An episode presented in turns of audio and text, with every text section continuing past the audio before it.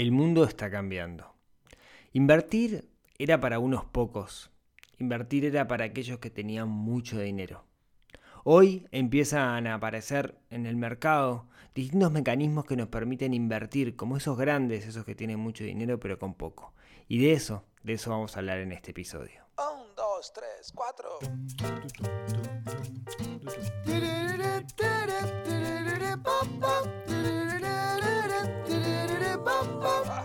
Neurona financiera, neurona financiera, neurona financiera, neurona financiera.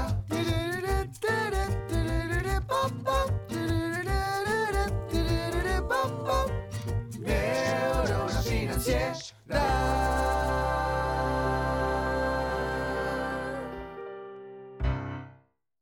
Muy buenos días, tardes, noches para todos. Bienvenidos a un nuevo episodio del podcast Neurona Financiera. Mi nombre es Rodrigo Álvarez, soy quien está detrás de neuronafinanciera.com, este proyecto que busca que todos nosotros nos adueñemos de nuestras finanzas, seamos dueños de nuestra situación financiera y no la padezcamos, sino que la controlemos. Usar el dinero como una herramienta.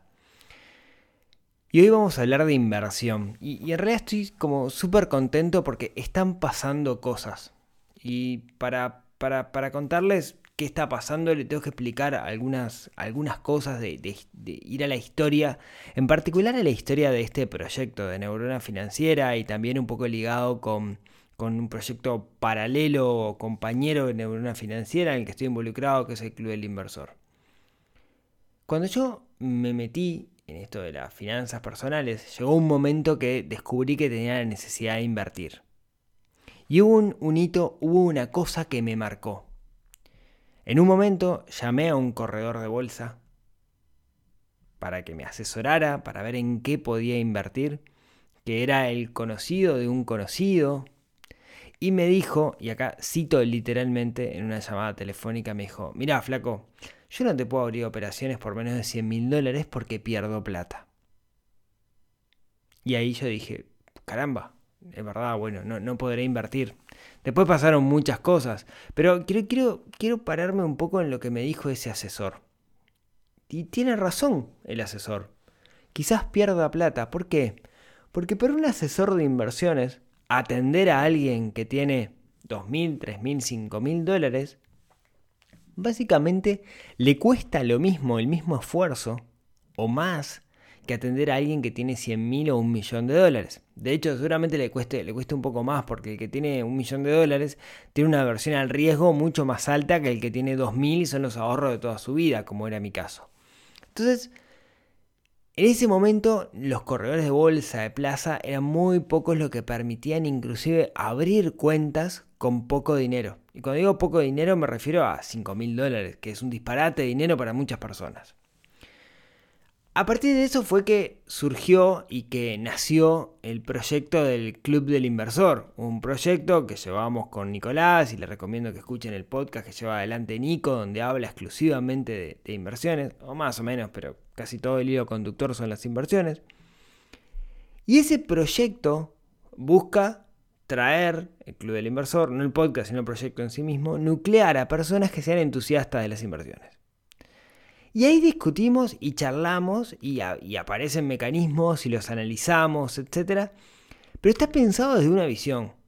Y la visión es, bueno, cualquier persona que necesite invertir, en el mercado existen N mecanismos de inversión, conocidos o menos conocidos, y eh, de alguna manera el, club de inversor es una comunidad que gira en torno a esos mecanismos.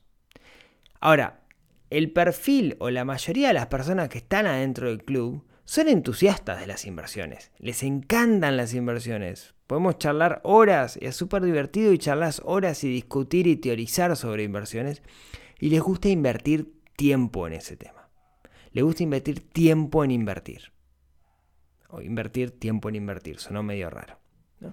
Pero ese es, es el público. Personas que les gustan las inversiones, que quieren tener más rentabilidad de la media, entonces están dispuestas a invertir su tiempo en generar conocimiento y en discusiones y en encontrar mecanismos que vayan más allá, más allá de la media. ¿Bien? Y es un tipo de inversor. Hay otro tipo de inversor que es creo que donde caemos la mayoría de las personas, los cuales vemos la inversión como una necesidad. Yo tengo que invertir porque el día de mañana esa inversión me va a permitir conseguir lo que quiero, hacer acrecentar mi patrimonio, tener un retiro mejor, ¿no? etcétera, etcétera. Ahora, no quiero dedicarles horas o, tiempo a leer papers, a leer documentos, a ver videos, a ver cursos o a reuniones. Quiero algo más desatendido, simplemente quiero colocar mi dinero. ¿sí? Simplemente no, no, quiero dedicarle tanto tiempo, sino que quiero que, bueno, mis ahorros, colocarlos en algo con cierto grado de seguridad en función de mi perfil y dejar que eso genere dinero. ¿sí? Creo que la mayoría, o al menos la mayoría del público de una financiera, o mucho de lo que está en una financiera, caen ahí. Es parte de mi sistema, ¿no? Mi sistema, que yo le llamo el PFP, el Plan Financiero Personal. Generamos ingresos, generamos eh, patrimonio y ese patrimonio lo invertimos.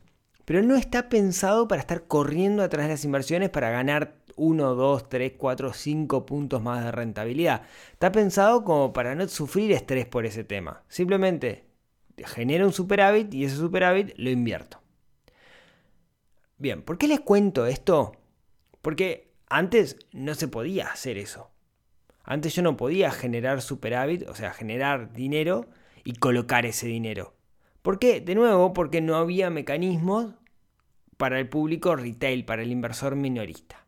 Los corredores de bolsa, que eran quienes se encargaban de, gestionar mis inversiones, no nos daban pelota, excepto algunos pocos que sí daban bola, eh, pero la mayoría por menos de 10 mil dólares no te dan bola. Y terminaba apuntando a otros mecanismos que no son del sistema financiero. Eh, ganado, no sé, eh, venta de cheques, descuento de cheques, perdón, venta de cheques no, sino descuento de cheques, ganado, ¿no? fideicomisos financieros y cosas por el estilo, pero que escapan al, viejo y querido invertir en Wall Street. ¿sí?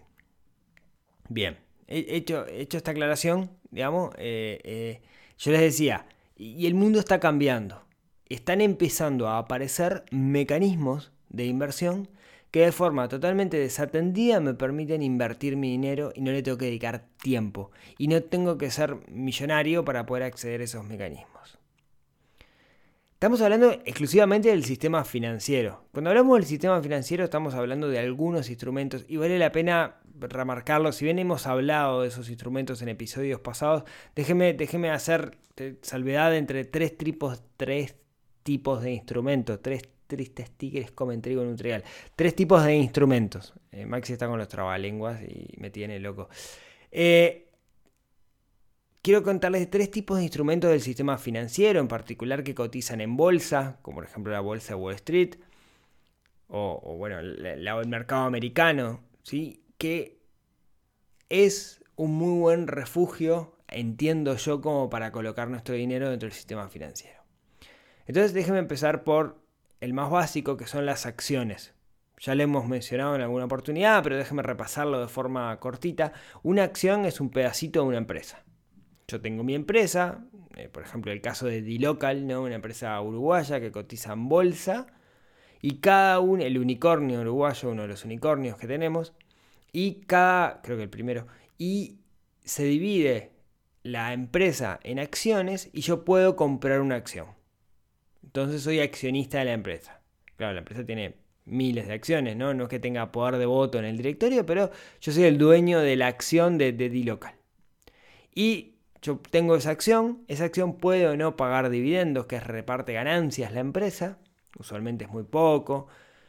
Y eh, también tengo la potestad de vender esa acción cuando yo quiera. O sea, yo compro una acción en 30 dólares, la acción sube a 50 dólares, la vendo y gane 20. Bien, eso pasa con las acciones. ¿Cuál es el, problema? No, la característica que tienen las acciones, bueno, sufren de mucha volatilidad, porque depende de cómo sea el negocio, el mercado, el reporte de números, etc. para eh, mostrar los resultados, entonces son muy volátiles. Quiere decir que si uno ve la gráfica, el precio varía, ¿no? Es como un serrucho, una hoja de sierra, sube, baja, sube, baja, pero no de forma simétrica. Entonces, les quiero comentar otro mecanismo que surge, que también tengo un episodio específico de esto, tenés que haber fijado los nombres antes, disculpen, que es los ETF. ETF es un mecanismo que cotiza en bolsa, que lo que hace es seguir un índice. ¿Sí? ¿A qué me refiero con seguir un índice? Bueno, imaginen que ustedes toman las acciones ponderadas de las 500 empresas más grandes de Estados Unidos y con eso construyen un índice. Y después crean un instrumento que les permite transar ese índice, o sea, transar como los pedacitos ¿sí? ponderados de esas acciones. Bueno, eso es un ETF. En resumen, un ETF entonces lo que me permite es, al tener más acciones adentro del ETF, lo que me permite es disminuir la volatilidad. O sea, va a oscilar menos, va a estar más planchada esa curva, porque eh, si uno baja y el otro sube, se van a compensar en cierto sentido. Si una acción que tiene adentro baja y otra sube, se van a compensar. ETF hay de 3 millones de cosas, lo que se me ocurra, ¿no? Eh, hay de todo, de todo, desde energías eh, eh, limpias, hidrógeno, cannabis, tamaño de empresas, empresas que están en distintos lugares del mundo y con otros instrumentos, inclusive ni siquiera con bonos, pueden tener otras cosas adentro. Esos son los ETF. ¿Sí? Característica de los ETF son baratos. ¿Por qué? Porque el que administra el ETF cobra por ello, en cierto sentido, y es barato, pero es una administración inactiva. O sea, cuando se crea el ETF se dice, acá voy a meter las 500 empresas más grandes de Estados Unidos, punto. Si pasa algo, y si alguna empresa eh, eh, de alguna manera crece y llega a las 500, bueno, la número 500 sale y entra una nueva. Pero no hay una gestión activa. ¿sí? Ahora les voy a explicar por qué no hay una gestión activa. Porque eh, simplemente cuando se crea el índice, el índice está, se administra, pero no se están haciendo cambios sobre la marcha en, ese ETF. Existe otro mecanismo y es el tercero que les quiero explicar hoy antes de meterme de lleno en el tema, que son lo que se llama los fondos administrados, que, o fondos mutuos, o fondos de inversión. Es parecido a un ETF, básicamente sigue reglas similares a las del ETF, pero hay un flaco, hay una persona, hay un craquito, hay un equipo que se encarga de estar mirando ese, ese, fondo y tomando decisiones de compra-venta. Ah, mira, vamos a sacar esto porque me parece que esto le va a ir mal y vamos a meter esta otra cosa. Como que activamente ¿no? le van metiendo ganas como para hacer que ese instrumento gane cada vez más, en función de ciertas reglas. No pueden hacer lo que se les cante, sino que definen al principio cuáles son los instrumentos que hay, etcétera, adentro de ese fondo, etcétera. Espero que se haya entendido hasta acá. Claro, este fondo tiene una administración mucho más activa que lo que es un ETF. Entonces, los costos usualmente del fondo son más altos. Te van a cobrar más por ello. Bien, bueno, quería hacer un paneo por estos tres instrumentos, en particular instrumentos de renta variable. Si bien los ETF pueden tener renta fija adentro, pueden ser de renta fija, en particular quiero hablar de renta variable porque son los instrumentos que eh, usualmente en el mundo financiero se suelen utilizar como para invertir. Acciones, ETF o fondos mutuos, fondos de inversión, ¿sí? Eh, administrados. Hay mil instrumentos más, ¿sí? No, no hablé ni de derivados, no hablé de, opciones, no, no va al caso en este momento porque eso ya es nivel experto.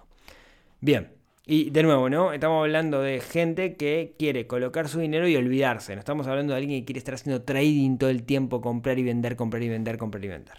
Bueno, dicho esto, yo les decía, antes, si yo quería comprar una acción en Uruguay, estaba complicado. ¿Por qué? Porque el intermediario que yo tenía era el corredor de bolsa y no muchos corredores de bolsa me daban pelota. ¿sí? Eh, creo que el pionero el pionero que sigue estando vigente hoy por hoy en todo esto fue la gente de Polié, en particular con su producto Polié Online. Todo lo que le voy a contar son eh, cosas que sé porque se han reunido con nosotros dentro del Club del Inversor y nos han contado su propuesta. La gente de Poli Online, por allá por el año 2000, y lo sé muy bien porque yo estuve vinculado con ese proyecto tecnológico cuando se hizo, Poli es un corredor de toda la vida que lo que hizo fue creó una plataforma llamada Poli Online para que las personas pudieran comprar directamente las acciones.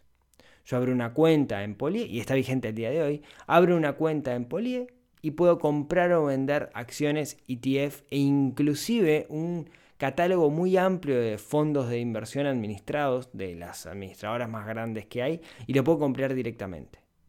No tiene un mínimo para abrir, depende claro los instrumentos que vayamos a utilizar el mínimo que tienen. Por ejemplo, los fondos, los fondos internacionales usualmente te piden que para comprar un fondo tengas que tener al menos 5 mil dólares. después puedes hacer capitalización, pero el primer shot, el primer, la primera inversión tiene que ser de al menos 15 mil dólares. Y la gente Poli Online hoy está vigente, ¿sí? más que nunca. Se puede abrir la cuenta directamente desde la web. Yo les dejo los links en las notas del programa de los mecanismos que les voy a estar contando. ¿Cómo, cómo es su mecanismo? Bueno, ellos cobran por trade. Básicamente, cuando uno compra algo, te cobran. Cuando uno vende algo, también te cobran.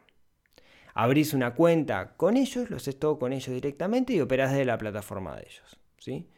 Em, el trade es un trade que es más costoso que hacerlo en un broker internacional. Porque ¿cuál es la alternativa que yo tengo a esto? Bueno, la alternativa que yo tengo es abrir una cuenta en Estados Unidos directamente en un broker internacional. ¿Es fácil? ¿Es difícil? Bueno, más o menos, ¿sí? Más o menos. Eh, eh, digamos que, tiene sus, vueltitas, pero no es difícil hacerlo. Cualquiera puede abrir una cuenta en un broker eh, extranjero y operar directamente. Ahora, tanto Poli Online como si yo abro, el eh, abro una cuenta en un broker extranjero, eh, sepamos que dependo de mi conocimiento para ver qué es lo que tengo que hacer. Si yo digo lo que quiero es comprar SPY 500 solamente, ¿no? listo, ya está. No, necesito tampoco gran conocimiento para hacerlo. Si yo quiero comprar un ETF y si me quiero quedar con ese ETF para siempre, listo, ya está. Lo puedo hacer tanto con un broker internacional, que tengo el costo más que nada de girar el dinero hacia afuera, ¿sí? O cómo lo puedo hacer con la gente de Poly Online. Bien. Hasta ahí ya tenemos dos mecanismos en los cuales yo puedo empezar a invertir y no tengo mínimos. Directamente no tengo mínimos. Hace un tiempo yo comentaba, eh, una, persona que se llama Stephanie Shellman escribió un libro que se llama Tu dinero, tu problema. Eh, ella es americana, Stephanie, y ha hecho un esfuerzo muy grande por concientizar al uruguayo de que tiene que preocuparse por su jubilación, porque los sistemas provisionales, dependiendo de otros, eh, van a cambiar, entonces las condiciones van a cambiar, lo que venimos hablando siempre. Y en ese sentido, em, hizo fuerza para que algunos agentes de plaza trajeran algunos mecanismos, ¿sí? O sea, trajo el problema y otros lo solucionaron. Y, ahí les cuento el caso de, por ejemplo, de la gente de Mayorano, que eh, tengo un episodio específico hablando del tema, ¿sí? si quieren mirarlo ahí, no me acuerdo el nombre, que trajeron un problema, un problema, trajeron un producto que se llama Tu Plan, que básicamente lo que te permite es acceder a fondos de inversión administrados, pero que no los administran ellos, ellos son intermediarios. Quien lo administra son empresas que se dediquen específicamente a ese tema. En particular, si no me equivoco, me parece que los de Mayorano son BlackRock, son fondos que adentro tienen N cosas, que han dado una buena rentabilidad el último tiempo y que se definen en perfiles. Usualmente hay tres perfiles siempre, que es el, conservador, el moderado y el agresivo. Cada uno tiene su volatilidad o, su, riesgo, digamos, dependiendo de lo que uno haga. También el mínimo de 5 mil dólares, porque recuerden que estamos abriendo un fondo, ¿sí? pero me permite con 5 mil dólares empezar a invertir y hacer capitalizaciones cuando yo quiero y ver cómo ese dinero crece o no, digamos, por ahora viene, viene creciendo. Recuerden que en la bolsa el pasado nunca determina el futuro. En este caso hay un equipo de administración, ¿no? Hay gente haciendo cosas para minimizar justamente posibles caídas, posibles pérdidas. Eso con, Mayorano. Después déjenme contarles algunas opciones más que, vienen apareciendo y que les digo de nuevo, ¿no? Me pone como súper contexto. El otro día nos reuníamos con la gente de Nobilis, Nobilis también, eh, una empresa de hace unos cuantos años, que maneja cuentas muy grandes, ¿no? Y, apunta, ahora tiene un producto nuevo que se llama Nobilis Digital, que apunta al mercado retail, de nuevo, ¿no? ¿Qué es lo que tienen? Bueno, a diferencia de, de Mayorano, que lo que hacen ellos es tener, eh, eh, digamos, directamente comprar un fondo, la gente de, de Nobilis armaron su propio fondo. ¿sí? Armaron, en realidad, dependiendo un poco del, de- del perfil, tienen varios fondos, varios fondos que armaron y está regulado, Banco Central y todo eso. Y uno a uno le permite invertir en esos fondos directamente. Esos fondos que tienen adentro, bueno, en su mayoría tienen ETF, ese, ese instrumento que hablábamos hace un ratito, y ellos se encargan de balancearlo. ¿Qué quiere decir eso? Bueno, cada cierto tiempo, idealmente cada tres meses, lo que hacen es un proceso que es un proceso muy matemático, que es rebalancear el portafolio para que, eh, básicamente buscar una cosa que se llama la frontera de eficiencia, pero no la quiero volar, digamos, con temas técnicos, pero para que el portafolio sea óptimo. ¿Sí? Para minimizar caídas, depende un poco del objetivo que tiene ese, ese portafolio. Es un producto que está sumamente interesante, el otro día lo presentaban, tiene un mínimo de 5 mil dólares también para, para entrar, ¿sí? Eh, si bien uno, uno podrá decir, pucha, 5 mil dólares es un montón de dinero, sí, es verdad, pero, pero antes tenías que tener 100 para poder acceder a eso, ¿no? Así que me parece que está buenísimo. Le ponen una expertise importante en hacer ese, ese, ese rebalanceo. Eh, la gente de, de- eh, bueno, eso con la gente de Nobilis, ¿sí? Que tiene, tiene este producto. El otro día nos lo estuvieron presentando y nos estuvieron mostrando qué es lo que tiene adentro el producto, me parece sumamente interesante. Por otro lado, la gente de Gastón Bengochea, que también es un corredor de bolsa de larga data, también está lanzando un, producto basado en fondos.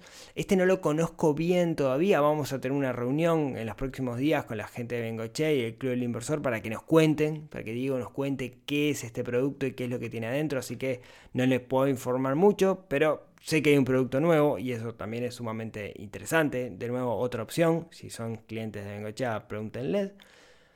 Y me, me guardé para el último la, la- la que a mí más me gusta, que no necesariamente es la que a todo el mundo le puede gustar, pero eh, cuando uno abre una cuenta en un broker internacional, por ejemplo en, Estados Unidos, tiene algunas ventajas. La ventaja más clara es que eh, el trade, o sea, el costo de operación es casi cero. El único costo que tenemos es mover el dinero de acá para allá, que no es muy costoso.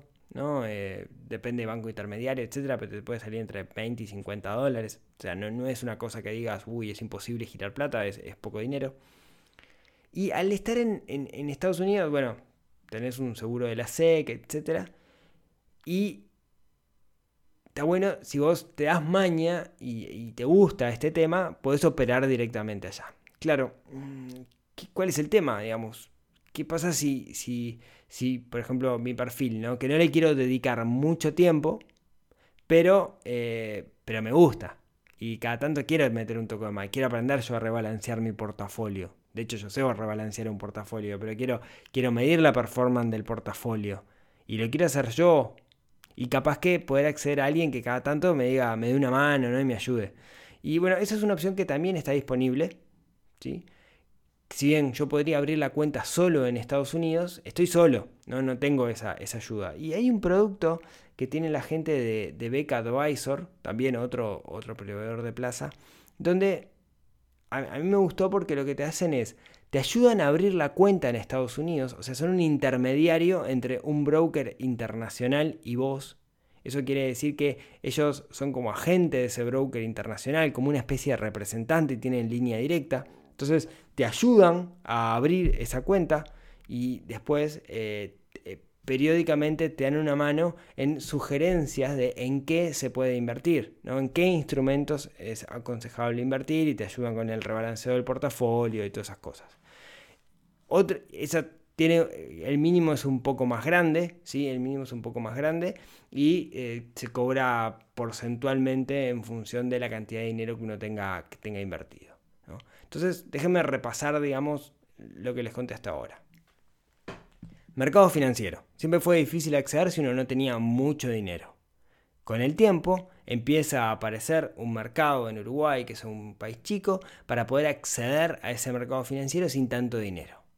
Entonces, básicamente cuando hablamos del mercado financiero, hablamos de acciones, hablamos de ETF y hablamos de fondos, ¿sí? fondos administrados.